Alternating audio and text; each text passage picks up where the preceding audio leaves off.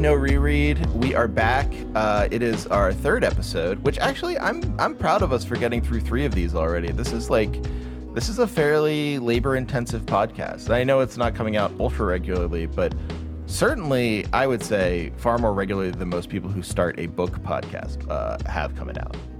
Yeah, I wouldn't say we've gotten through three of them. Things could still go very, very wrong this you episode. Don't, you, think, you think that's kind of celebrating before we get there? in some ways we're we're kind of writing this thing as we go. Uh, yeah, I think they're right. I mean, much like the books we're con- much like the book and the game we're considering today, there is a level of improvisation going on. But you are joining us. Uh, if you're listening to this, you are joining us in the in the creation of this episode. In medias res, yes, you you are part of it. You are the reader. You are the. I mean, it, it will surprise no one that we are dealing with the the wild and woolly world of postmodernism today. Um, postmodernism, for those who don't know, is um, I'm sure Liv, you know, I'm not giving you this definition.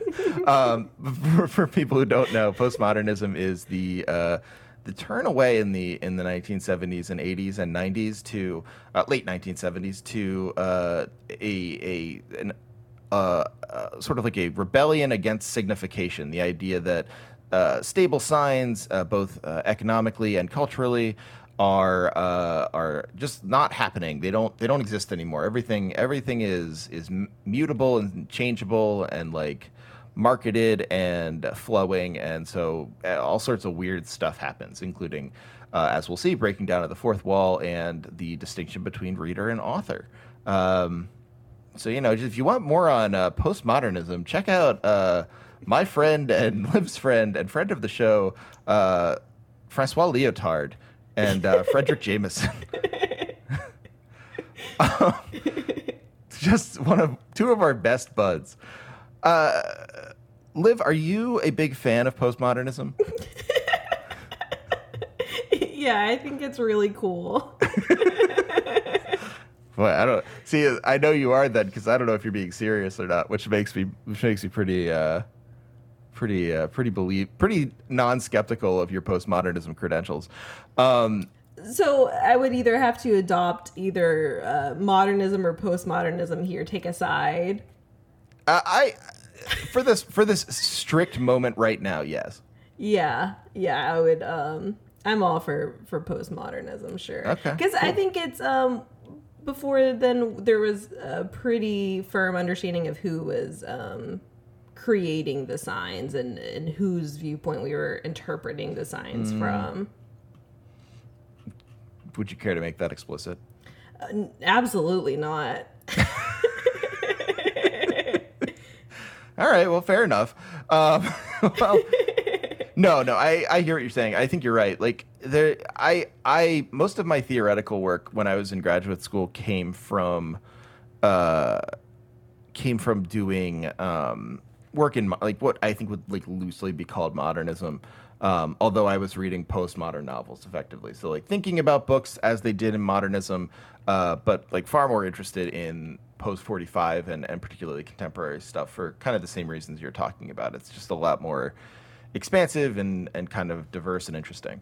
Um, I think that it allows um, women's opinions historically um, to be more valued that women could have a take on on anything and it didn't have to be um, what things were supposed to be signifying but also what they were were not um, mm. and the spaces that they were observed from no i hear you i think that makes a lot of sense like i think um, i think a lot about um, I can't remember who did it, and I'm gonna I'm gonna hate myself for not thinking of it right now. But um, the two names in my head are not the names uh, of this woman, uh, but there was a, a French woman uh, theorist who who proposed that um, the concept of women's writing um, was such that women um, women were uh, I'm trying to think of how to say this women were devalued in their writing and, and told that like they needed to write more like men, more logically, more sort of like consistently, and that the the standard of writing that we all understand as like correct is like deeply sort of sexist and in in its um, approach and origins. And I think there's something very compelling about that that claim, and I also think that claim could not be made uh, anytime before like 1975. Um, it would be very difficult to claim that language was anything except language at that point. And I think if you like look at like I don't know, like Turning Point dot, uh, dot com or whatever, like you you'll see that people are still grappling with this as like a truly offensive concept. But I agree that like the the idea of um, perspective is something that um, I don't know really does get uh, um, bolstered in the postmodern era. I absolutely Yes. agree with you, Trevor. Oh, excellent! Wow, wonderful. Uh, uh, well, let's get into the let's get into the text. So we're covering today um, the, the the the smash hit video game, uh, the Stanley Parable, um, which uh, came out a while ago. I was surprised. Um, it is it is a few years old at this point. Um, I remember when it came out and how excited everyone was to play a postmodern video game. Um, I, little did I know that it was like now what three or four years ago that it came out, and everyone was so excited to play a postmodern video game. That made me feel very old. I think it is older than that. I think Is it must have come out in like 2013. Oh, was it 2013? Wow. Okay. For some reason, I had 2016 in my head. Thank you for. Oh no, absolutely not. There's an achievement for like not playing it for five years, and whenever I booted it back up, I got it. And I think Oh, it's you did? Six years since I played it. Oh, that's such a good achievement. Well, I That's got such- it because I such- played it, and then it had been five more than five years, and then so whenever I played it again, like it's It's a rare Chivo. Did you get a good mount with it? uh yeah the the mounted version of the Stanley Parable. Yeah, it's just the Stanley Parable, except you're a, a uh, an orc riding a uh, tiger. yeah, I think that would be. I would That play that game. be pretty great. I, um, but so Liv, will you explain what the Stanley Parable is for people who haven't played it? Yeah, so the Stanley Parable is um in in actuality no, not in actuality. Theoretically, it's about a man named Stanley who um, works in an office, and whenever you play the game for the first time, like you you find out that every day Stanley's in his office and he does the same inputs on his computer that he's being told to do all day long, and that's like what everyone else in his office does too. Um, and so you load into this game and you are Stanley, and there is a narrator who's, um, you know, narrating everything you're doing. And so you press the keys you're supposed to, but then you get up and you go outside of your office and no one is in your office anymore. And the narrator is, you know, leading you along the story and he's telling you.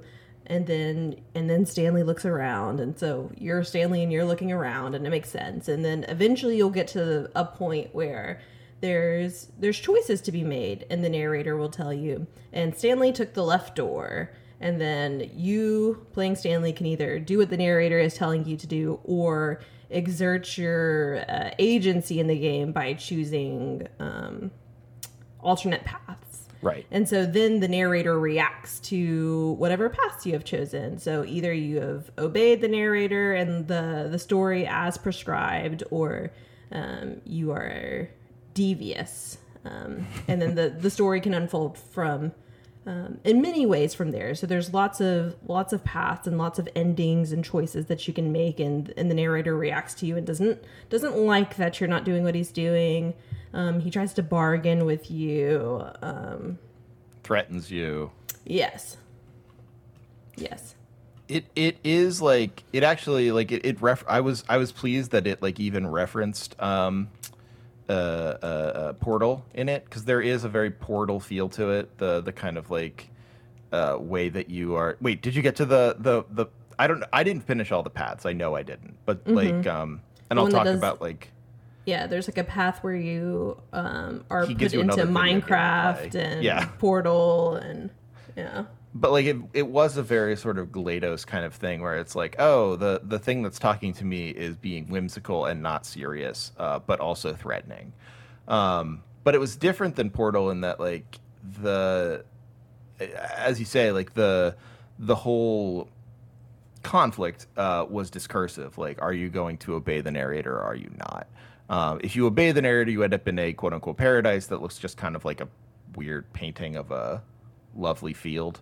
Um, and if you don't, um, as you say, there are many options, including uh, death or a different kind of escape, or um, you know, someone urging you to just turn off the game, as that's the way to escape. There's there's all sorts of stuff that happens, but like really, um, I think it can't be emphasized enough that the only way anything happens in the Stanley Parable is if you choose to not listen to the narrator.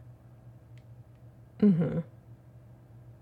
I mean, you can still you could play the game as the narrator, narrator tells you to, and it does get you to an ending. Mm-hmm. Um, and it's not not dissimilar to the the. I don't know if I'm spoiling Portal 2 for anyone.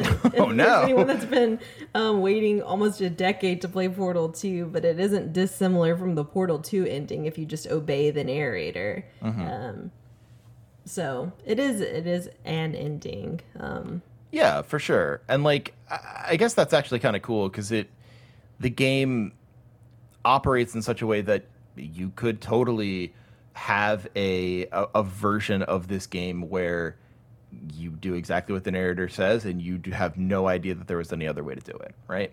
Like you could, someone could play this game and think that it only had one path and be like, I have no clue why this game is important or interesting. Um, it's just a guy telling a story and then escaping, and there's like a narrator telling me what to do. Um, But I also feel like if you're a video game player coming into it, like the first major distinction I made was I jumped off the. I mean, I guess I went into the other door, but like I also jumped off the moving platform. There's like a little elevator, and you can jump off and like kind of aim yourself right onto a ledge. And uh, as like my video game brain just like pinged at that point, and I was like, "That's a secret area."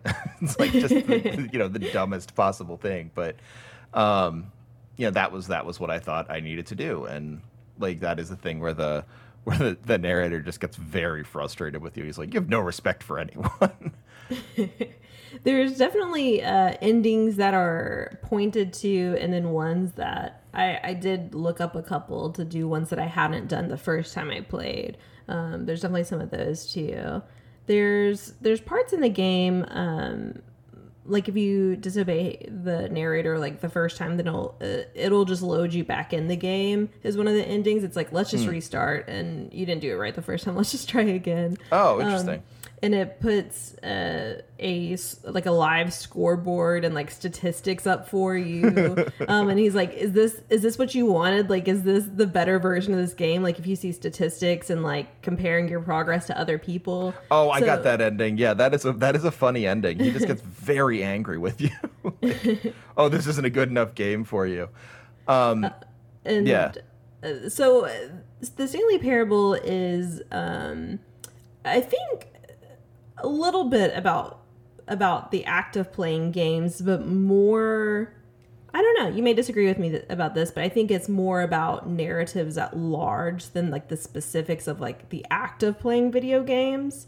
Um, whereas I honestly feel like the book we're talking about today, "If on a Winter's Night a Traveler," we're getting to to the book name. yes, yes, in. that's perfect. Oh, we're getting so good at this. If on a Winter's Night Traveler by Italo Calvino. Um, I feel like honestly that um, the book led me to more moments of um, thinking about how narrative worked in video games than the Stanley Parable. Like I felt like it had more broad, um, broad connections than than the Stanley Parable did. Yeah, I would agree. I think like the thing about the Stanley Parable and the reason that I didn't end up finishing all of the endings, like I knew they were out there and I was like, okay, these endings are here. I could go through and try and get them all. But in my mind I was like, well, look, like if I figure out the number ending. So there's an ending where like uh Stanley is like it's revealed that Stanley has been working in a place that creates mind control. And if you if you disobey the narrator in trying to like shut it all down, he, he goes like, well, actually, you know, like I'm the mind control. I I control you, uh, Stanley. Like anything you do here, uh, I control. And there are a bunch of numbers and stuff. And I got the feeling that if I had hit the number buttons in the right order, I could have like quote unquote beaten the narrator there. But like, while part of me wanted to do that and wanted to find every ending, another part of me was like, well, look, like after you do two endings in the Stanley Stanley Parable, you can kind of convincingly come up with a reading of this game.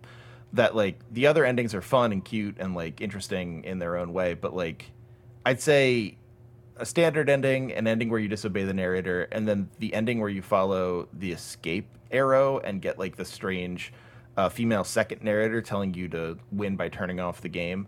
Like those are the only three that made sense to me as like new claims. The rest of it was like, okay, there's like content here, but this is a commentary on like choice and gaming and trust and like narrative authority and stuff like that. Whereas on a Winter's Night Traveler has um it's like it it has so many different novels in it, uh, and we'll talk about the the particular structure that that it um that it uses, but it has so many novels in it that like you th- you think you have to think to yourself like, man, I think the you know like maybe 10 not 10 different novels are are kind of too many, and you could argue that it is, but um it also like each novel kind of does something new. And like you can't really know the whole point of of a winter's night traveler until you get to the end. So like in some senses the stanley Par- parable is iterative. It's kind of performative. It, it does its thing and then it's over. Um, if, on a, if on a winter's night traveler is like deeper because it also kind of hews to narrative a little bit Mm. i think Yeah. Um, and uh, I think the point of both of them, well, the point of If on a Winter's Night a Traveler, which is is I think different than the Stanley Parable, is like one of the points that um, the book asserts is about the agency of like reading. Like to read, you have to keep working. You can't like. There's a character in the in the book who actively does not read. i liked that character and I don't even remember how he really chose to actively not read. He was just like a like a himbo in the book. Um, He did. he did, didn't he do art with books, but like they couldn't be books he cared about. Like it had to be books that uh, the uh, he's friends with uh, the sort of like female protagonist, protagonist and uh, uh, Ludmilla, and uh, he's just like, yeah, books Ludmilla likes. I get those and I destroy them and like turn them into into moments of like of an instant, so I never have to read them. And that's like, Yeah. that's books to me. yeah, He's a wonderful himbo character. um, because the book has um, the book has lots of twists and turns, but you have to keep moving through it. Whereas, like what we are saying with the Stanley Parable is, you'll get to an ending, and there's nothing that's making you roll on to the next one. So you don't have Correct. to. You can you can ignore things. You don't have to actively like reassert your agency throughout the game because there um, there isn't like one true ending in order to experience the whole thing. Yeah, no, that's right. I think like it is. It is a game that, by its own kind of thesis, is like pretty sure that you do not need to get an ending. Like even the the uh, achievements, right? Like the achievements are very silly. Um, and I don't know if you tried to do any of them outside of like the ones you got, but there's one where it's like knock on a door five times, like a particular door. And if you do that, the narrator breaks in and he's like, okay, that's way too easy for an achievement. Now knock 50 times. like he just keeps pushing. He's like, no, I don't like it. Find this other door and knock 75 times. And I never ended up getting the, the achievement, but like it is kind of like a funny commentary on, okay, like, you know, there are pointless elements in this game that are here to, uh, like, because they have to be. Um, there are gameplay elements in this game that are here because they align with the plot. Like getting all the endings is sort of like what happens when you get all the fairies in um, Breath of the Wild, where like the achievement is basically like, "Why'd you do that?"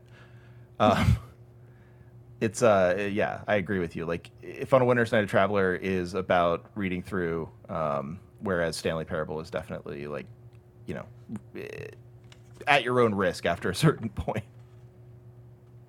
Yeah. Um yeah, and and just that the it's about your agency and having to actively get through the words, but then also it feels like that's uh, and that's part of the point of the book is that you're reintroduced to and we can talk about this now that you're reintroduced to like all these different books um throughout that are inside this book, but then you're taken from the story as soon as it starts to get good. is, Right, like, yeah. The, the idea of it. So there's two. There's like two major elements of uh, if on a Winter's Night Traveler. um, that I think are like famous, and the one is that it's uh, a book written in uh, second person, so like it's written as as a you. You are always addressed by the by the author, um, but the you that is addressed by the author is actually the main character. You are also then later on in the book addressed as the other other reader, a sort of like third reader in the middle of the book. Um, so the you that's being addressed is like actually a different character, but it is always in second person. And the other kind of like famous element of it is that it is a um, it's a story of stories, as Liv said. Like you, you know, it starts off with you being like, "Ah, I got to read this new book." It's like it's called "If on a Winter's Night a Traveler" by Italo Calvino, um, and you go and read it, and you're like, "Wait, this isn't if on a Winter's Night a Traveler. Um, this is this other book." But you only realize that after you've gotten like 30 like you know 25 pages in you're getting excited and then there's just like a bunch of blank pages. And you know you, you think oh maybe the uh, maybe the editor made a mistake or maybe like oh maybe like the printer made a mistake or whatever. Like a lot of reasons for the loss come up over and over and over again. But the the important thing is that you keep getting these books and they are like the first chapter or so um, just enough to get you engaged. Mm-hmm. Um yeah so you are this person that's reading it, and then somehow mystically you lose every single book that is given to you at just the moment whenever it starts to be good in uh in the it's in real the bad luck. Um, yeah. there was a good line uh so the plot of the book is is intentionally ridiculous um i i think.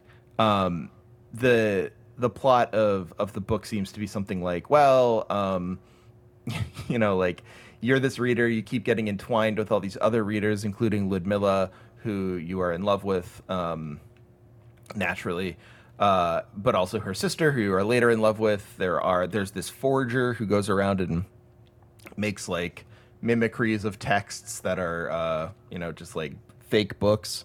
Um, there are like uh, you you go on journeys to find these books. You meet authors who are jealous of you uh, you know, there's secret police and stuff. It's it's very very silly. I think um, in a good way. Like I don't think it's bad or anything. I do think it's silly, um, but the books themselves, I think, are like the main the main meat of the of the text and like actually the story of the reader kind of like going from place to place is fun but it, it is also its own little like 11th novel instead of just like a, a true unifying plot hmm I would. I don't know. I Ooh. felt like, and this may just be because I'm um, famously not very smart, um, but many I, people don't agree.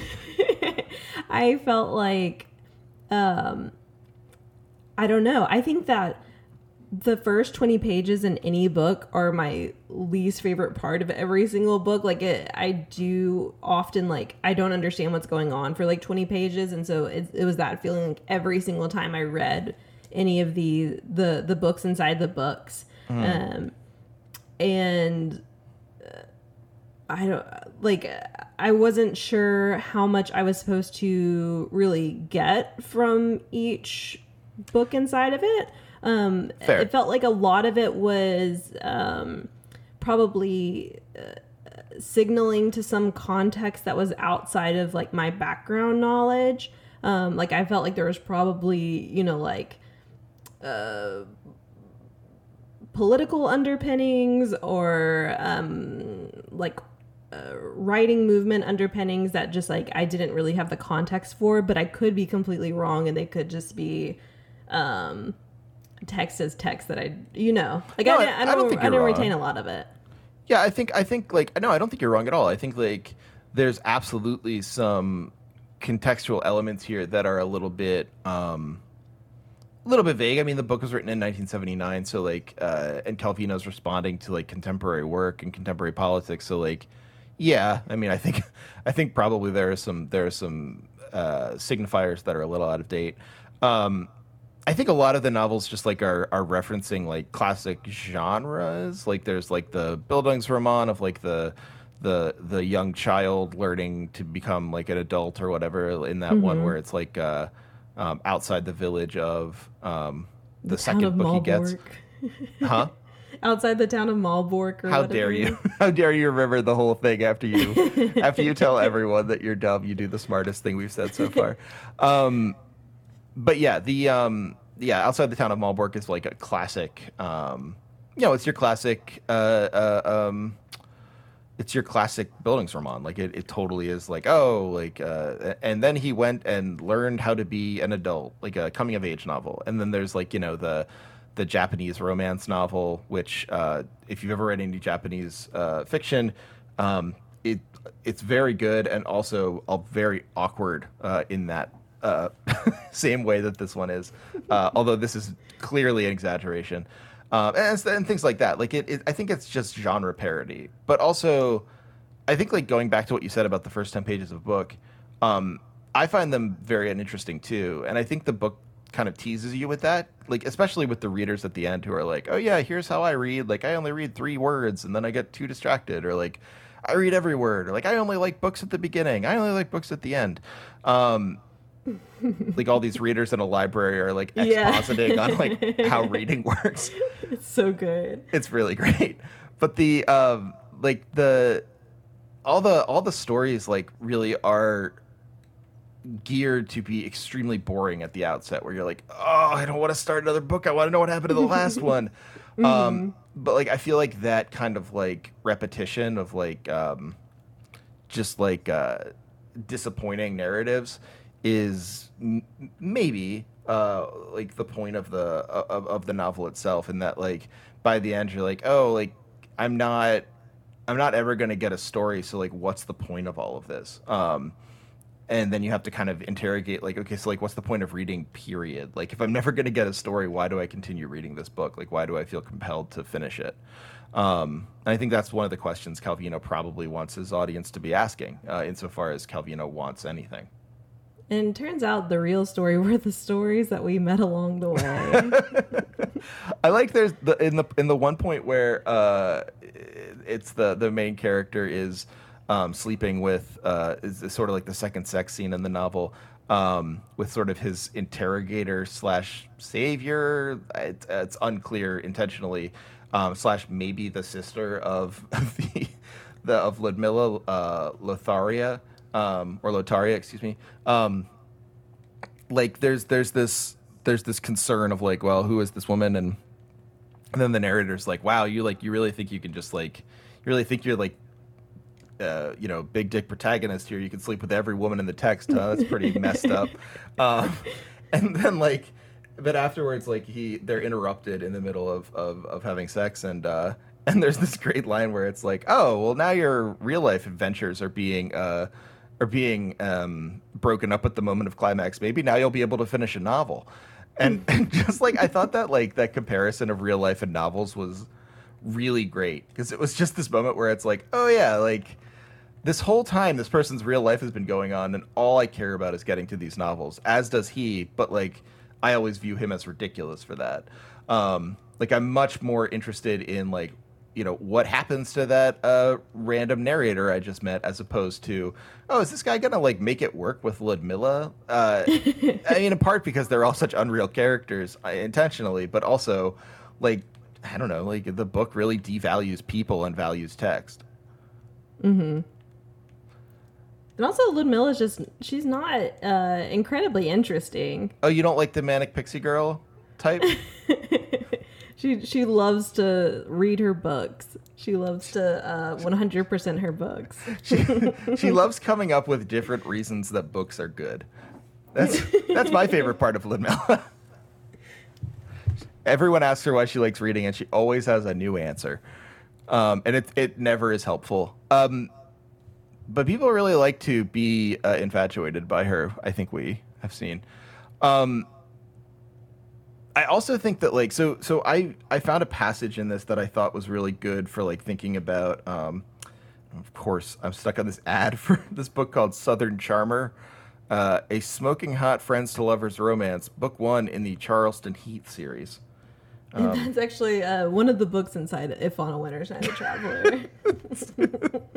if on a Winter's Night. Oh, so so the big reveal at the end is that all the titles in a Winter's Night a Traveler make one sentence.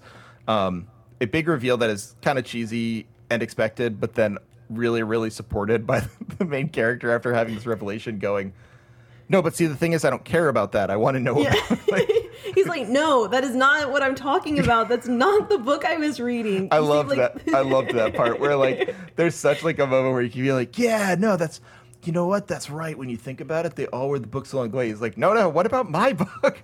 like, please stop, stop doing this cutesy stuff. I just want to know. Um, but there's a there's a line where um, it's uh, it, he's talking about like um, he, he basically the, the the main character, the you, the reader, um, goes to um, uh, Ludmilla's house. She says like, "Oh, keys under the mat. Let yourself in." This is her manic pixie girl moment. All the all the men coming and going in her life, and, and she's just very pleased about it. And you, the narrator, are a very jealous person, so you're not happy about this at all. Um, it's very weird, uh, but you know, it's par- it's parodying something very weird, so it makes sense. Um, but it says like uh, thinking about her apartment. Uh, it says, "Would you like to?" This is on I don't know what page this is. I guess it's page 147 of the of the text. Um, that's what my Kindle tells me. Um, would you like to penetrate her shell, insinuating yourself among the pages of the books she is reading? Or does the relationship between one reader and the other reader remain that of two separate shells, which can communicate only through partial confrontations of two exclusive experiences? So, like, the one thing I thought was that's a very good question to ask about this show. Insofar as, like, do we ever have the same experience reading? Well, these two hosts are going to find out. Um, but I also think it's like a very good. we are two shells, two shells of people. Well, I, I'd like to think of us as two shells. I like to think of me and my friends as big old shells, uh, capacious. Uh, no, like it's it is like it's this uh, question that is very very like of the moment in the text, which is, you know, does anyone's experience reading these books differ or are they all the same? And if as the book sort of like seems to posit they are actually like completely irreducible from each other like you can't possibly have the same experience then like what are why are why is anyone concerned with anything except the experience of reading a book? If it's also changeable and weird like why care about the the 10 pages after the first 10 pages? Like what's the point? Like just have your experience and and be done with it that uh, yeah, that it's truly um, not about the text, but about the the actual experience of reading. Yeah. And I'm not sure like I mean do you think do you think that's what Calvino thinks? Like I'm not so sure he does. Um, I think that it's uh, a bit about the the the tension between the the act of reading and and what is there and um, trying to I don't know what power is still there.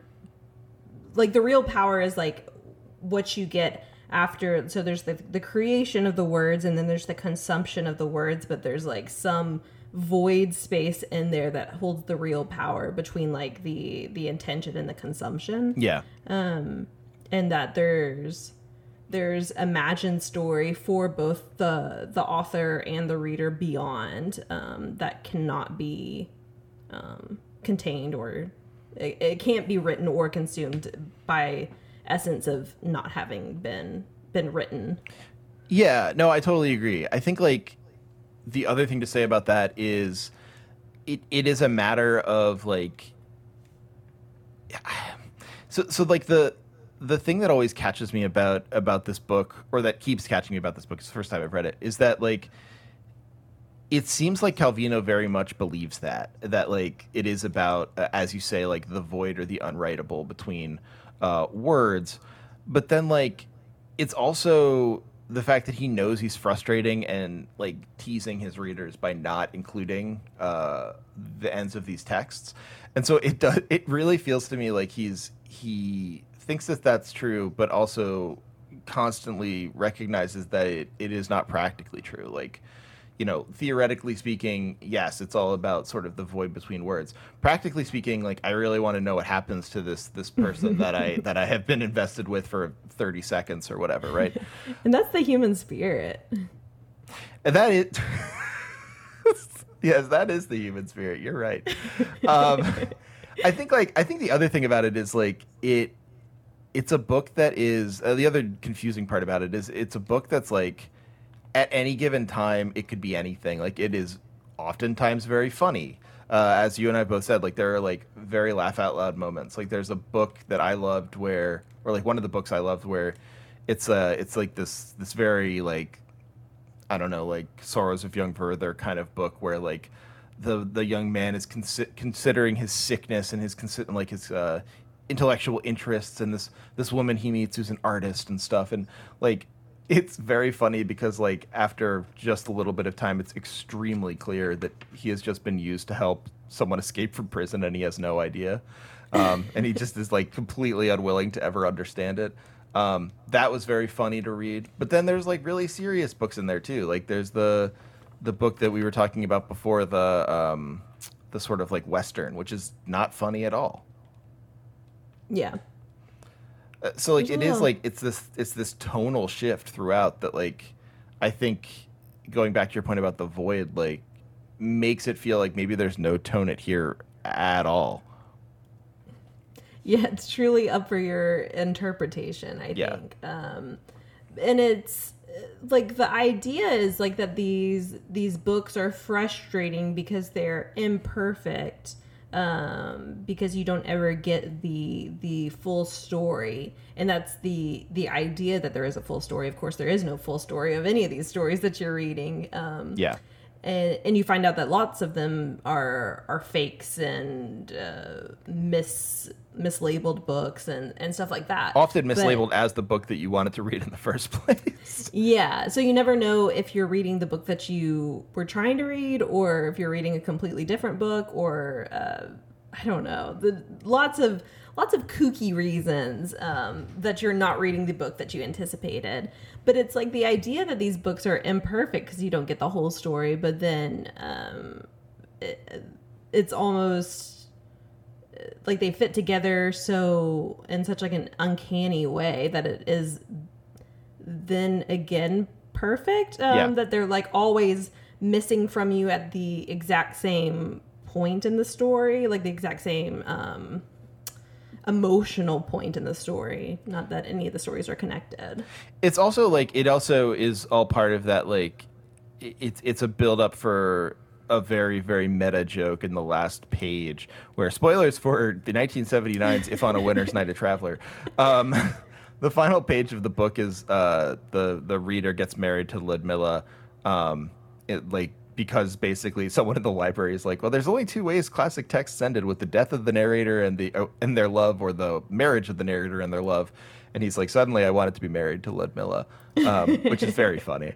Um, but there's a last page where it's like, oh, um, you know, honey, she says, like, don't you want to, don't you want to turn off the light? Aren't you sick of reading? And he go, and the narrator goes, no, I'm almost finished with If on a Winter's Night a Traveler by Italo Calvino.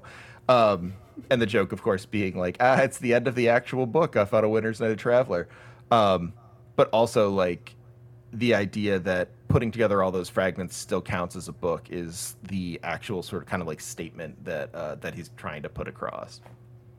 Hmm. yeah um and and i do like to be represented in books so i'm glad that i was in this book Oh yeah, yeah was there a live? Yeah, they said you all the time. Oh. That is that is interesting to me. That's a great joke. oh, by the um, way, I was making a joke and I, I used the intentionally outdated in a group chat and I used the intentionally outdated phrase women's lib to try and like mock a, a kind of conservative voice and it auto corrected to women's live.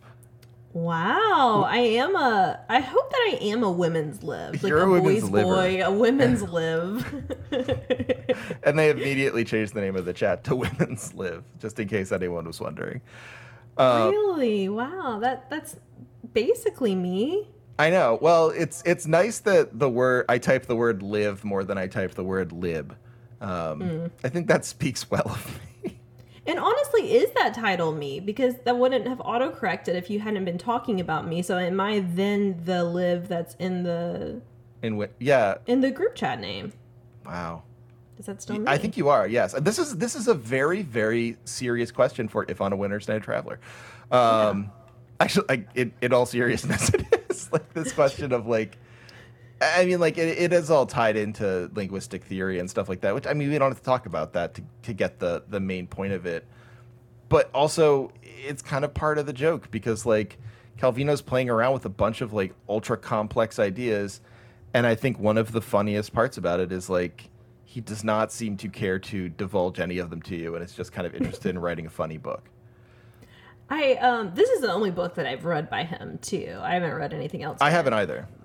Either. What's what? What were you gonna say? No, no, please, please. Trev? I just said I haven't either. Um, it's really interesting to me that this is um, this was originally written in Italian, Hmm. right? Um, and that one of the whole big things of um, like this is just like a, a, a masterpiece in translation. Like I'm right, this was like originally written in Italian and then translated. Yeah, correct? yeah, yeah, yeah. Calvino writes. Um, yeah, yeah. It's it's incredible. I cannot believe that this is like a translated work. It's like I cannot the the way this is written is so dense, and I don't even mean like it's like it like okay. So for example, like I think that this is kind of um, how the whole book is written. It's like all of the books that um, that you're reading along the way start with like a prepositional phrase or like it's some sort of like um, subjunctive phrase. So it's like if on a winter's night traveler outside the town of Malbork. Um, it's like around something behind something it's never pointing to something Mm-hmm. it's um the the um the you know how Well, yeah, no, you're right. Like it's always it's evasive. hanging on it's Yeah. it's pointing to the fact that there is some truth but you are outside of that Mm-hmm. um and so that this is written in Italian, and that's kind of like how this whole book is written. Is like it's all pointing to something, but you're never you're never given the thing that it's pointing to. Um, but also in Italian, like they don't have obligatory pronouns at the beginning of sentences. So like the a lot of this book in English is written like you, and like you keep saying that word like you over and over again. And I think that it must um, he must make explicit pronouns occasionally because there's a lot of like um, he talks about thoughts on I and like Yeah. he's like uh, I don't know. There's like lots of thoughts about I and you, um, but typically in Italian you don't have to have pronouns. So I'm like wondering um, how it looks in Italian, like if it's just um, um, conjugated in in second person, which I think it makes sense for a lot of it. But like when is it made explicit? Um, Yeah. It's like pronoun, and how important is it, is it to look at pronouns? That's a fantastic question. Like I I had not thought of that and I would love to see it too. Like I'm I'm not sure and now I am all the more impressed by the translator cuz like you'd really have to understand exactly what Calvino or what you thought Calvino was going for here in order to actually Mm-hmm. get it right. It would be so risky. Or no, I just um, and I cannot even imagine trying to to read this in Italian. Like my my understanding of Italian is very very elementary.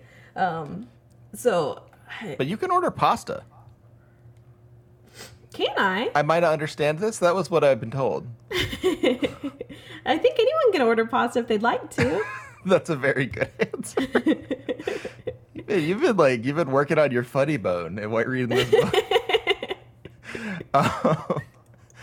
but yeah, I think like uh, so like the one thing that kind of struck me about if on a winter's night a traveler that I I did not get in like the Stanley Parable was if on a winter's night a traveler seemed like deeply deeply interested in making you as a reader unsure of the the kind of like I don't want to say morality because that's a little extreme, but like um point point is probably exactly what I mean of what you're reading. Um like it, it, it feels like if you walked away from the Stanley Parable without knowing like okay what's this game about, then someone could probably just say like hey look like just like play it a little longer. I'll prob pretty sure you'll figure out what it's about. Um, like it's explicitly about something. It's explicitly about like, oh, like, isn't it weird that we listen to the narrator in all of these games? Um, and and maybe the narrator doesn't have our best interests at heart. Wouldn't that be kind of like crazy? Um, and not, I'm saying that like kind of offhandedly, but it's a, a really really interesting game, and I think it like it asks the question quite well. But I think if you said, well, I didn't really understand if on a winter's night a traveler, you could not at all say like, well, just read it again. It is like it is it's evasive. Like it's intentionally very evasive. Um and I I don't know. I think that's I think that's really I think that works. Maybe I'll say this: like I think that works better in a book than it does a video game. Um, like if mm-hmm. if there's something about if on a winter's night a traveler that is different than the Stanley Parable, it's that you could not possibly have the kind of like weird certainty of um, eh, well, I guess you're never going to understand what this means in a video game. I don't think that would work. Hmm. What would that look like? What what does it look like to be evasive in a video game about meaning? I don't know. Like and that's kind of that's kind of where I started thinking about it like cuz it's totally like what does it mean to be evasive in a book about meaning? Um I mean, I think that's kind of clear. You just like constantly you do you demonstrate a kind of reading practice and then undercut it. But how do you demonstrate a kind of gameplay practice and then undercut it. Like, what would that even look like? I think it would have to be in like a, a visual novel or something like that that mm-hmm. is more narrative heavy because it's um I don't know. Well, yeah, you could actually you could actually change around things like that. It wouldn't be like because if it were in like a, a, a mechanics heavy game, it would just be extremely. I don't know. It feels like that would be extremely labor uh, exhausting for anyone making the game. I don't know. What is the most confusing game that you've ever played? Have you ever played a confusing game? Intentionally confusing? Hmm. Um I don't know. Maybe maybe Superman 64 is the if on a winter's night a traveler. Like what maybe what did that mean? Uh, no, I think you might be right. Like, uh, I don't know. Like, uh, the most confusing game I've ever played, the game that's kind of confused me the most. Well, you know what? The game that sort of like gave me the the most, uh, and I'm gonna find the name of it because I'm suddenly forgetting it. But the game that sort of, uh, put me on my back foot the most was uh, Dujanah by um, uh, last name's King Spooner, um, Jack King Spooner uh, which is about like it's an indie game about uh, um, it's an indie game about like um, basically being um, a refugee and like being uh, attacked uh, by Americans in uh, Afghanistan, and like it, it's very, very intense and very good, and uh, it's about being an immigrant, and it's like it's it's it's a great game. It is also very intentionally off-putting and like confusing and does not give you a lot of context. So I don't know, like it is it is a game that plays around with imagery a lot. I guess it switches its graphics quite a bit. That could be one way you do it cuz like graphics now sim- signify so much in video games. Um, mm-hmm. historically speaking. Uh, what's the most confusing video game you've ever played?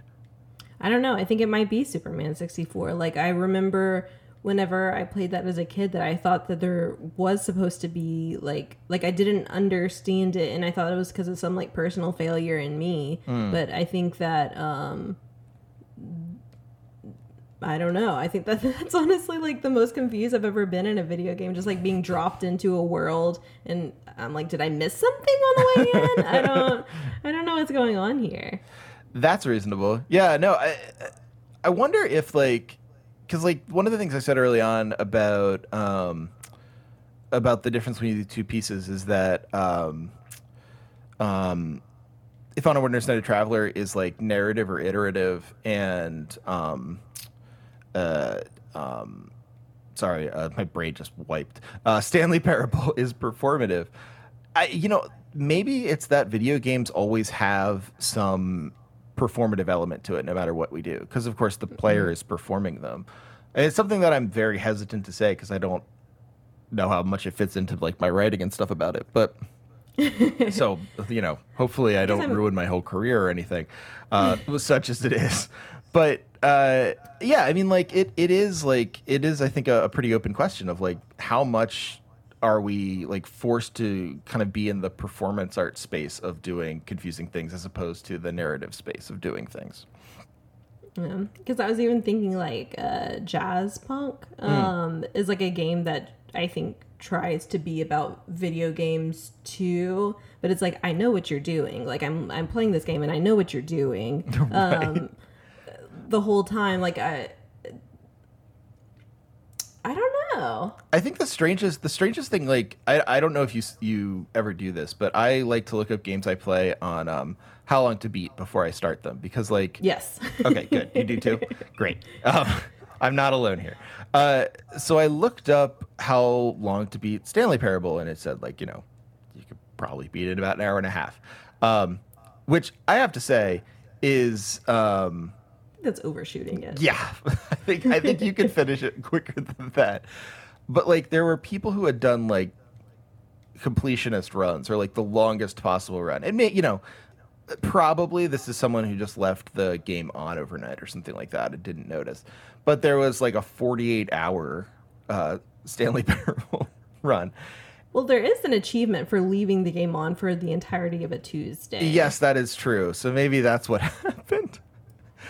But it like what what struck me about it was I was thinking like what if you actually like were a Stanley Parable completionist? Like what if you really were like so interested in the Stanley Parable and what it was doing that you went through and you know solved every puzzle and did every single thing in exactly the the different ways and tried to flesh out every single element of the game and it was just like such a weird headspace to get into. I wonder if like being in that headspace is is what it takes to like understand um to understand the like what it is like to get outside of performance in video games. Like that is like so committing to a bit like so committing to the bit of like being fully within like can i how do i explore the space in this game that says like exploring the space is the point of this game? Um it almost feels like that would be the length you'd have to go to. If that it makes makes me sense. a little bit sick to my stomach, honestly. I, Like, yeah me too. as i'm talking about it i feel a little sick to my stomach. It sounds horrible.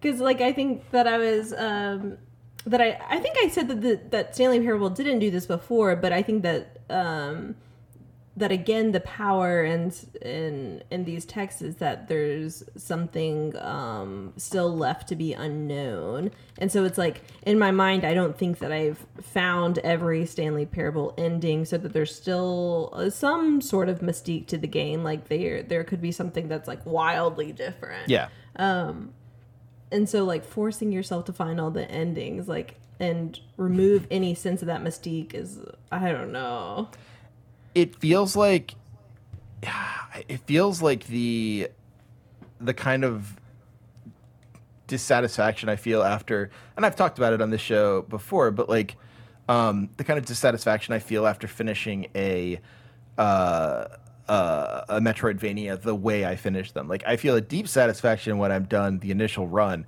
and then I feel a horrible dissatisfaction when I get everything in the game and realize like, oh, this didn't fulfill me at all. Like getting 100% in this game means absolutely nothing. Um, like imagining that in the Stanley Parable makes me kind of like it's so grim. Hmm. Um, and I'm trying to think also that there's probably plenty of people who have watched playthroughs of the Stanley Parable on YouTube or Twitch, and like that makes me a little. I don't know. That's a little bit upsetting too. Like thinking about being a step removed again from the agency. Yeah, because even if you did, even if you listen to an audiobook of If on a Winter's Night Traveler, it is still If on a Winter's Night Traveler, the book. Like you can't get out of it unless you had someone summarize it for you. And at that point, it's a totally different thing. It's a summary. it's not the book. Mm-hmm. Whereas like watching someone play on a Twitch stream, you know, that's that's still the game. Like it's very difficult to say that that's not the game, right? So like yeah, that is like that is really kind of hard to think about. Like you're just kind of you're, you're basically saying like, yes, Stanley Parable, I agree. Agency is a lie, and I will take it all away.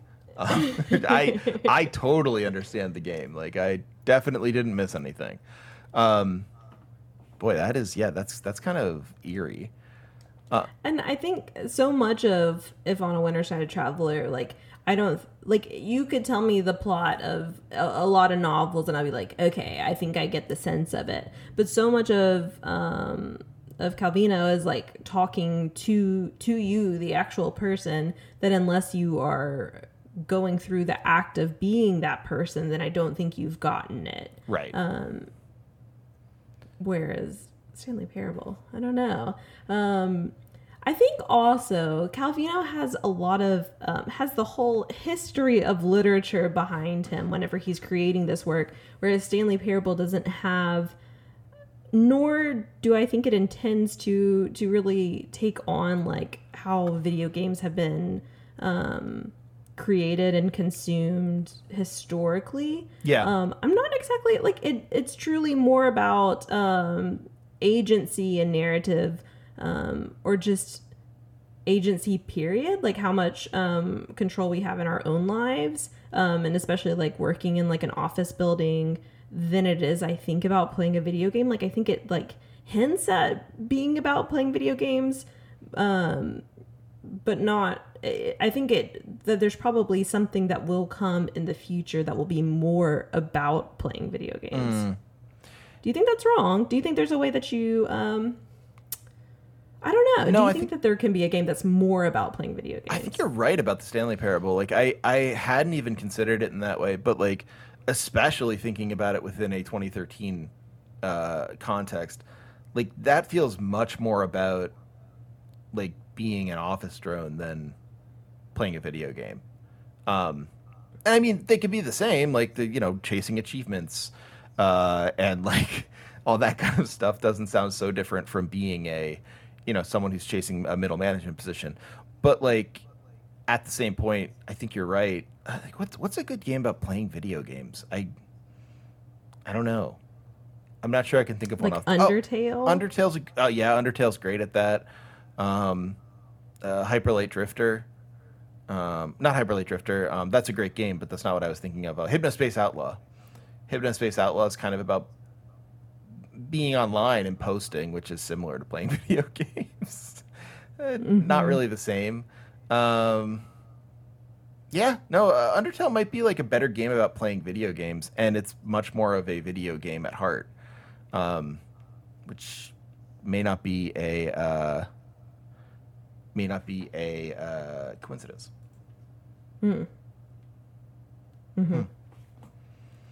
So do you think that's more of if on a winter's night traveler do you think that's that it's harder to grasp um like a true meaning from undertale? I've never beaten it.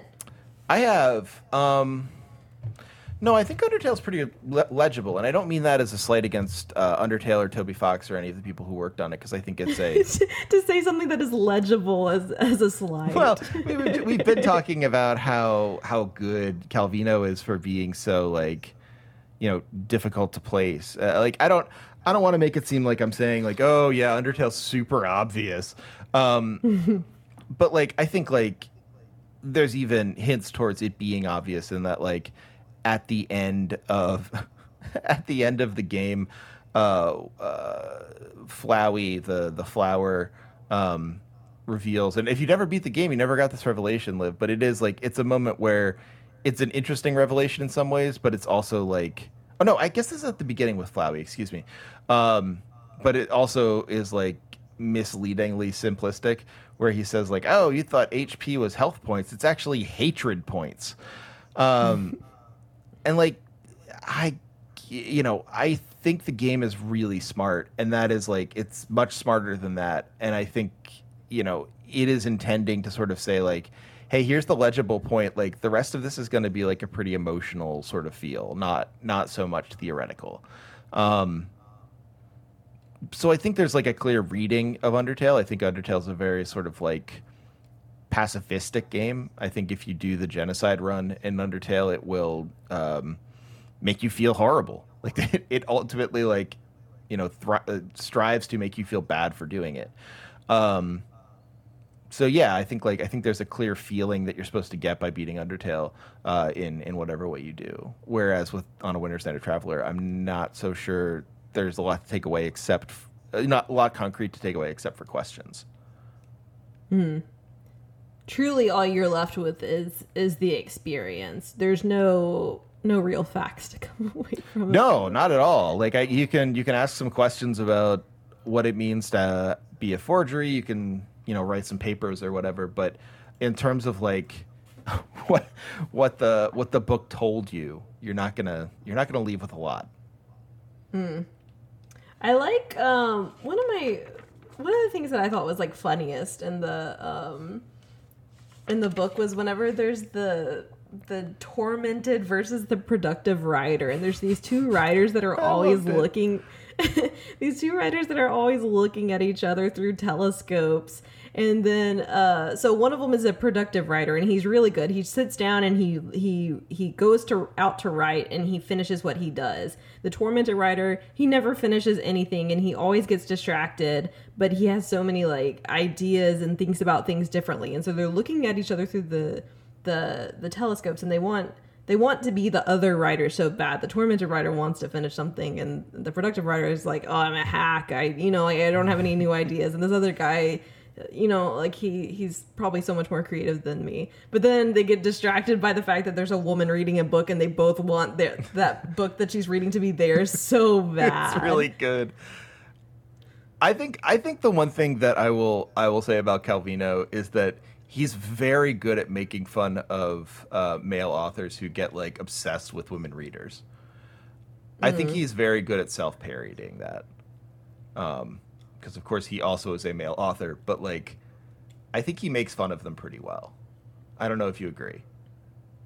Yeah, well, I I I think that it's about like that. There's no there's no like true true essence of of a writer beyond the act of like actually writing, and mm-hmm. that you're always assuming some sort of character when you're you're writing or you're asserting any point. Like it's all from some from some summation of of characters characteristics that you've decided to take on um and that you're also taking on characteristics as a reader. And so the the reading experience changes day by day. So if i read this book next week it wouldn't be the same book because i'm coming to it with the experiences that i have now and the characteristics that i've taken on Right, yeah. And like even even more like it goes into Ludmilla's feeling that she never wants to meet an author because it will ruin books for her or meet a publisher like it, it for like for the kind of reader that's the the ideal reader in some ways is Ludmilla because Ludmilla wants books to remain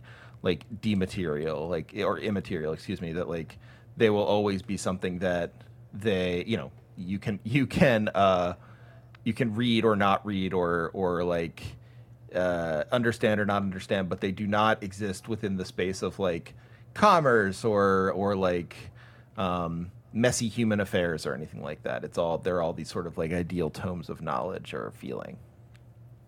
do you think that that's true do you think i mean not that that's true like not that there's like any Do you think that I don't think that that's true.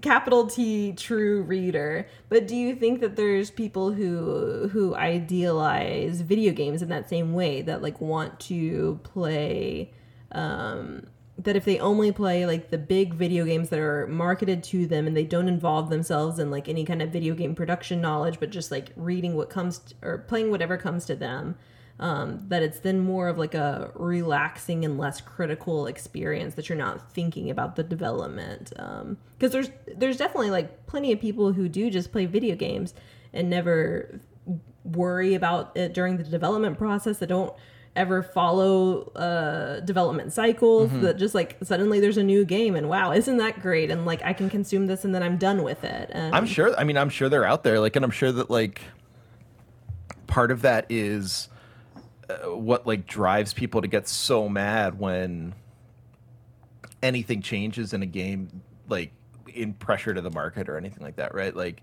Nintendo censors some like immaterial thing in a video game and you wonder like well why would people care about this I, I suppose like if you think like oh they responded to something that's not purely a video game they've like they've completely sold out and and ruined my experience could be a reaction to that um yeah on the other hand maybe just like casual players like uh like the various dads i know who like say like oh i got a got a ps4 and play the i play red dead when the kids go to sleep that kind of thing right like It sounds so like ideal, Yeah. doesn't it? Doesn't it seem like some like I It sounds like I a would dream. never be able to to play that play a game like that and just there's so many so many people who just like casually play video games and don't really ever worry about um yeah anything besides like okay well it's here now and it's it, it's enjoyable to to experience as as a story I like I had a moment where I was not able to log into a raid that I was really trying to get to in Final Fantasy the other day and it ruined my night for a while. And I would love to have a time where I would love to go back to a world where that was a totally illegible statement to me in some ways. So I get where Ludmilla comes from on this, right? Like it it is it's it's it's something that is outside the game in such a way that you're just like, well, this isn't even like this is so immaterial to the game. Like, why should I care? But once you start noticing it, it would be very hard to stop. Mm-hmm.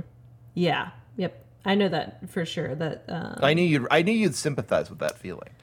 Yeah like once you start thinking like playing wow for the first time is so different to playing wow as like a seasoned player like the first time you don't know anything about what the numbers mean whereas the second time you're playing through it's like you only know what the numbers mean and mm. there's no like mystique to to armor just looking cool or whatever Right. And like the- and you would have to actively be making the choice. You would have to know, okay, I know that this piece would be better statistically, but I'm gonna make, I'm gonna exert my agency here to just wear the thing that looks cool instead. Yeah, no, that that's right. And like I think maybe you know ultimately that might be what we can take away from if on a winter's night a traveler that that last sort of uh, observation there, which is like there is a value in like simply like expressing uh, enjoyment or aesthetic or like meaning based entirely on like a completely subjective position where you're just like, well, I like this because I like this.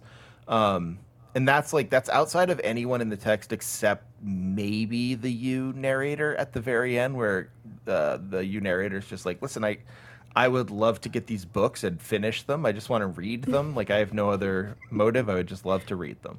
Um, but even Ludmilla has like these far-flung ideas about why they're good.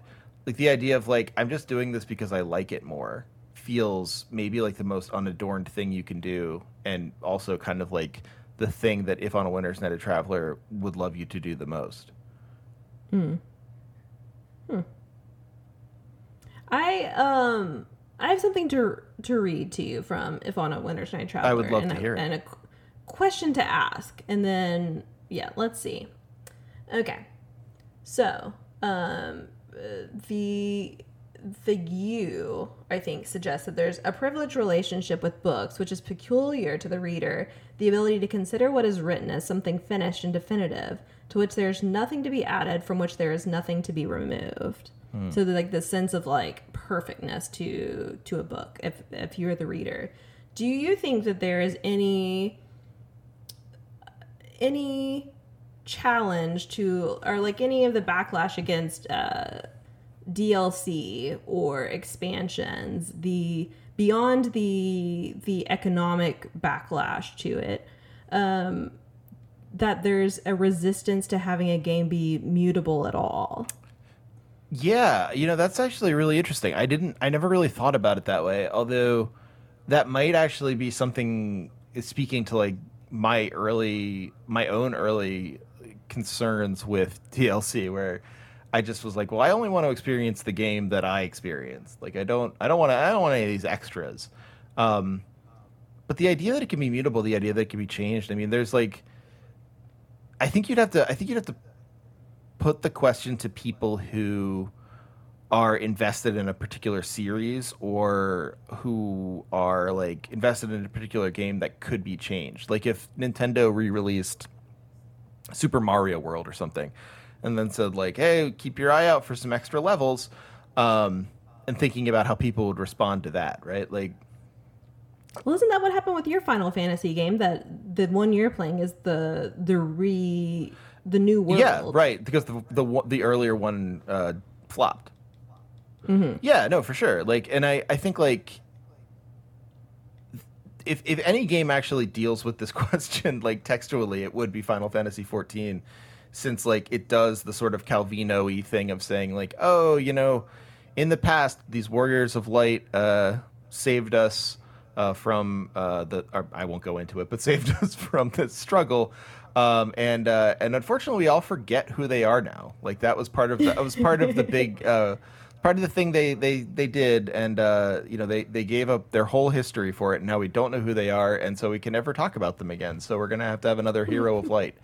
Um, and like so, like taking the the old game that didn't work and saying like, uh, sorry, everyone in the world remembers you, but uh, as like a hero, but can't actually remember your face is like a pretty interesting textual move in my mind where it's you're kind of saying like yeah this uh, this is a revision and now your your deeds don't mean anything um, openly. And like that feels like a calvino move to me where it would be like yeah of course like signification changes and you stop mattering. Like yeah absolutely. Mm. But i would think that in a lot of games this would be a real problem and like the idea of uh, you know achievements moving between accounts or like uh, the idea of like, oh well, I'm not going to buy this remaster after I put you know 180 hours into the first one, as if like it's replaced it somehow. Yeah, I think mm. people are like worried about about like um, people are worried about the um, the way that games can become, as you say, mutable, like changeable objects that are no longer you know, just purely your thing to appreciate, enjoy, and like keep on your shelf as like a material thing. I guess I don't know why I haven't thought about MMOs with this because it really is the same thing in WoW too. That like the first time you play through, like the first time I played through the uh, the ending boss for that expansion was the Lich King, and so like you're the hero that that kills the Lich King the first time you're there. But then like maybe you make a new character uh, two expansions in the future, and it like they reference you as being one of the heroes that killed the Lich King. And you're like, I wasn't there. Like I'm, you know, I'm 12 days old. I don't know what you're talking about. um, and so that rewriting of the story and it's like it feels so icky whenever like a like a npc refers to you as like one of the heroes that kills the lich king whenever you're on a character that wasn't part of that like time period because you're like that wasn't me and why are you like that that's not the truth why would you say um, this to me yeah yeah, no, that totally so, makes sense. Like it, it is like it is like the the kind of like um, whiplash when people are like, "Oh yeah, I played 1.0 in Final Fantasy 14," and it's like must be really weird to have your character referred to that way.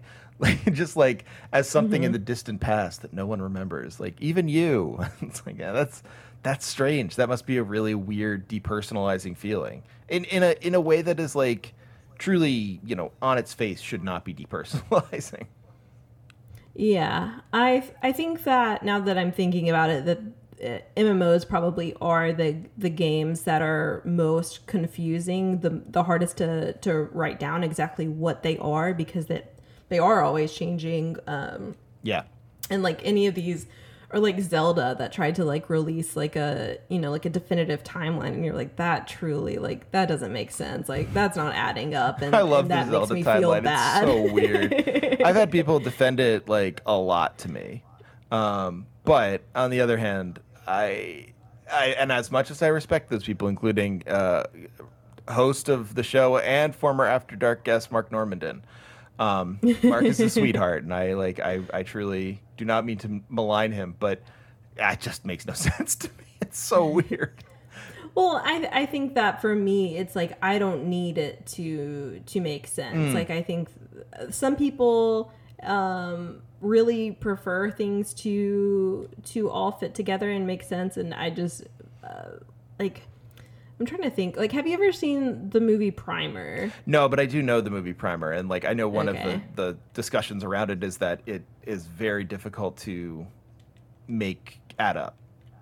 Yeah, it's like one of the I don't want to spoil anything, but like it is very complex and it's like something that you only really could understand everything after after having seen it and like so many people were are so intent on how does this make sense or it's bad because it doesn't make sense the first time and it's like yeah but i think that there's probably a way in which it could make sense and so i'm okay with just that feeling that you know it probably does make sense if you spent the time on it but i don't need to spend the time on it um, so i don't i don't really feel that urge for things to to fit together I don't know. Do you think? Do you think? And I, I think this will be this will be my final question because I don't I don't know how much more I, I actually have a lot more to say, but I also we are we're are we over an hour? We're over an hour, right? Mm-hmm. Oh wait. Oh yeah. Well, it took a second to up up uh, to.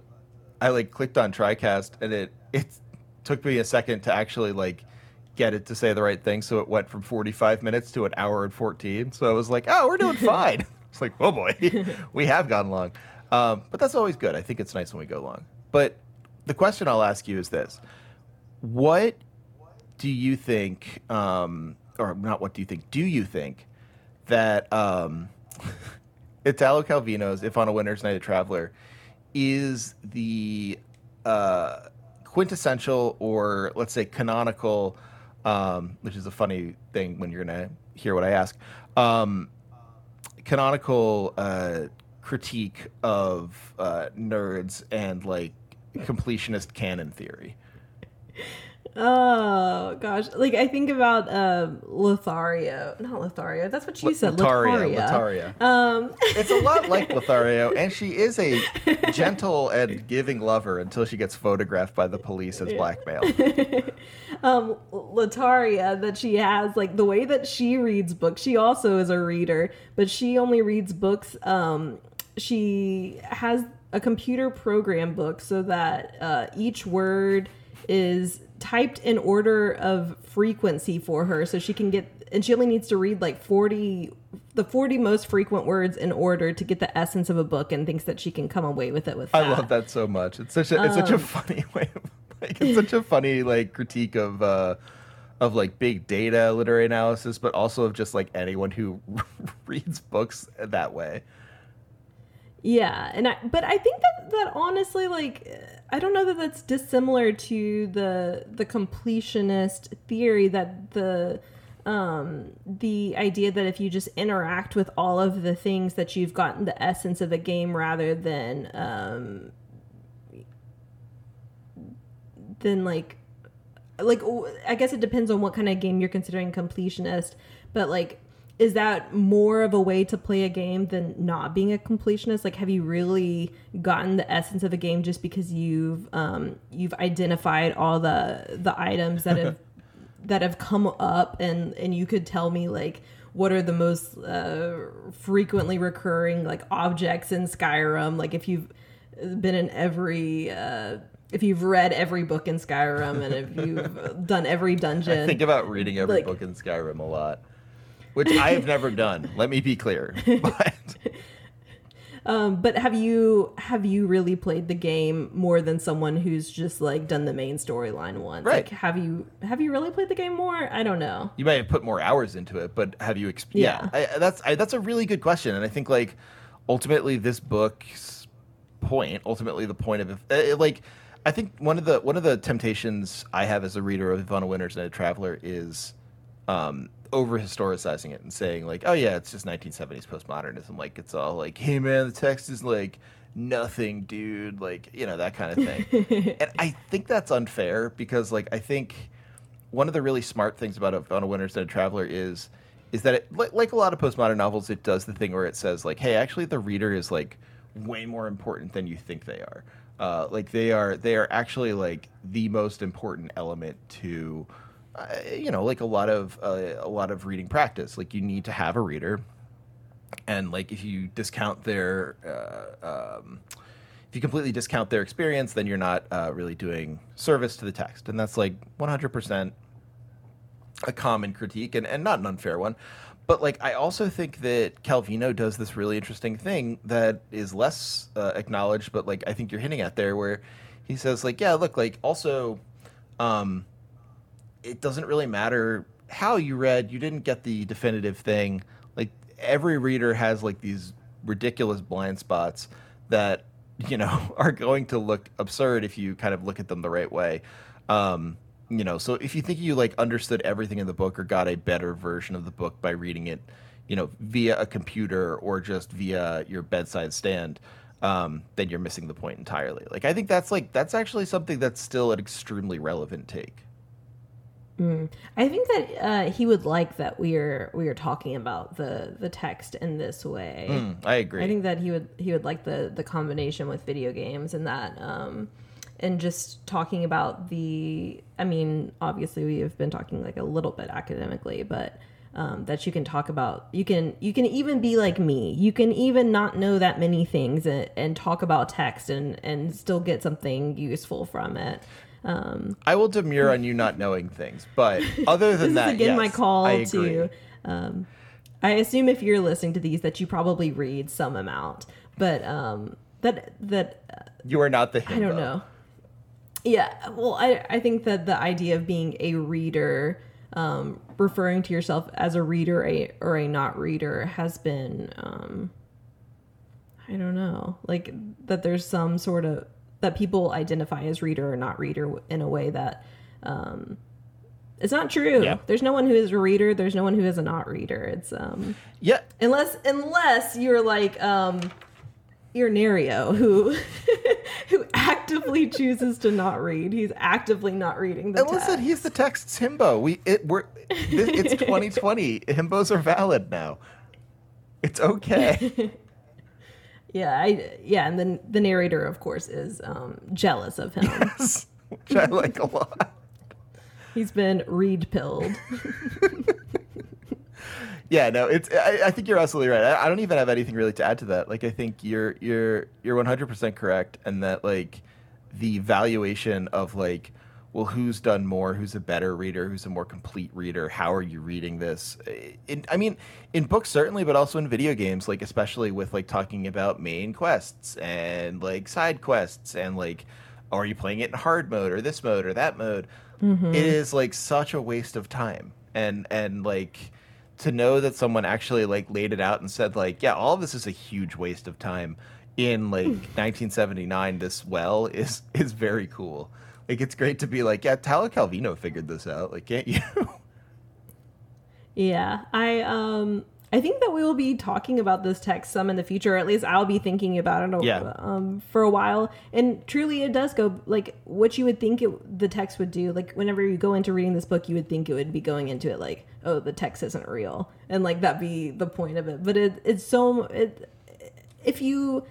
I would say I don't think that everyone would enjoy reading this. No, I I think that you can't- yeah. have you have to enjoy thinking about the the idea of reading writing consuming. I think that you i don't know. I don't think that this is a book that i would even enjoy all the time. Um it's not there's you definitely could do an easy read of it. Like you could just let your eyes glide over it and you would come up with a different um meaning from it than i did. So maybe maybe i'm wrong here. Yeah but it is it is complicated. Like it's a tough book for sure. I don't Yeah. think you're wrong with that. Like i had i had some trouble with it at times. Like it it, it totally is a, a tricky book. Um but i mean on the other hand But- you're, you know it, it's fun. And a lot of times it's funny. Like Mm-hmm. it's it's very enjoyable.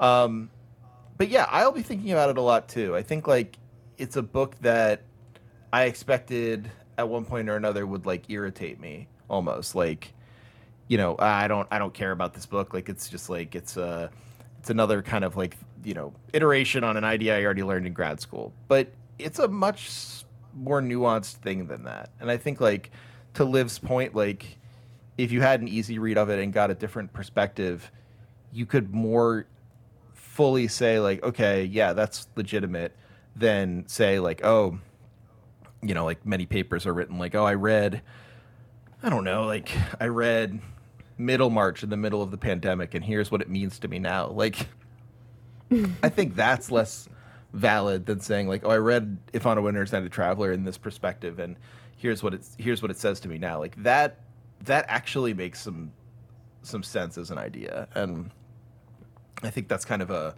as someone who has often been skeptical of that idea of like oh you know different conditions of reading produce different meanings um, i'm very impressed uh, with the text Yeah. So we are blanket recommending this for everyone to take for their beach read as soon as the, the restrictions are lifted. yeah and you know what do it before the restrictions go go to you know people are going to the jersey shore and stuff just like cuddle up with someone on the beach a little clo- little too close and say like hey have you read this And once they see you reading Calvino, they will move six feet away or more. it's like when I read um, I took Camus the Stranger uh, on, on a on a beach trip, um, and everyone thought it was weird, except except my mom, who then also read it on that beach trip. Mama Strunk. That's uh then that is the, the like if I was to think of a book that had a beach in it, that would probably be the one. yeah. Um, Which I think is what a beach read is supposed to be. believe, Whenever like, you it took read me- a book that like, sets place on a beach. 20 full seconds to get that joke. That's a very good joke. I like that a lot. I think you're just easily tickled. I might be just easily tickled tonight. You might be right. All right. Well, this has been fun. This is our longest GG no reread yet. I'm I'm pleased. Is If- it? I believe so. I think we're usually at about an hour, and this is an hour and a half. wow. Yeah. Well, we hope you've enjoyed this. Hopefully, you're still listening. I think you are. Yeah. I'm I'm confident. Um, but uh, Liv, what have you? Anything? Anything you want to plug? Anything you've been doing recently that's fun? Um, anything you are hoping uh, people do to keep themselves happy during the pandemic? Oh. Um, That's a big last one. You don't have to feel like you need to. respond to yeah i i hope that um i know that people people are doing the best that they can and i hope that um everyone is doing well and that they continue to be kind to others Mm. and uh hope you enjoy reading a text whether it's a, a book or a video game or um i don't know Some sort of book game. yeah or or nothing at all reading the text of your existence i don't know um, I hope that you listen to more GG No rereads. I, I love doing these. I love reading and talking about books. Um, I love them too. I hope that you you talk about books with your your friends and family. Um, yeah, you can follow me on on Twitter at AV Club. You can follow me on Instagram at AV Book Club. Um, I don't know. Do you have anything to plug, Joe? I don't really. Uh, I have my normal stuff. I have Hegelbon on twi- on Twitter, and uh, I'm I'm not on Instagram really yet. Um, I have a locked account that I never use, but I like get to see pictures of my kids on it, which that makes it sound like I'm divorced. Um, I get to see pictures that my wife, who I'm still married to, posts of our children. Uh, She does take very good pictures. they they are good. Well, she is very picky. Um, I took a picture of a of a strawberry cake that uh, she and Tilly made to send to my sister, um, and I showed it to her. I was like, "Hey, check it out! Like, uh, I took a picture. I don't think it's that bad." She goes, "Yes, it's not bad." She goes, "It's not Instagram worthy though." Oh, it truly is like you're that um like you see those uh joke tweets about like how I take pictures of my boyfriend versus how my boyfriend takes pictures of me and it's like always like well lit, well composed pictures versus just like flash on like overexposed sneezing. Listen, it's because we think you're beautiful no matter what. wow. That's that's a load of shit. Well, when I do get on Instagram, expect me to uh, solely post pictures that are overexposed of my family uh, that I've taken big flashes of. Uh, I think that that could be the the new hit uh, gimmick account. Overexposed pictures of my family. I can't wait for my book deal and sitcom. Um, all right, well, Liv, uh, I also enjoy doing these, and I can't wait for our next one. Absolutely. We'll talk to you soon. All right. Night. Talk to you later. Bye.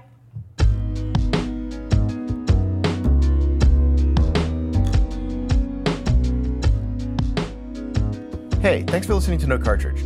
If you'd like to support us further, please consider going to patreon.com slash no cartridge or for a one-time donation, paypal.me slash Hegelbon, H-E-G-E-L-B-O-N. It's really, really helpful for all of us to be able to support uh, the many people who make the show, uh, you know, myself included, but also our producers and various co-hosts, um, and, and writers and artists. Thank you so much for listening. Please remember to like, subscribe, share, any of those things that would let other people get the quality video game analysis that you've grown accustomed to.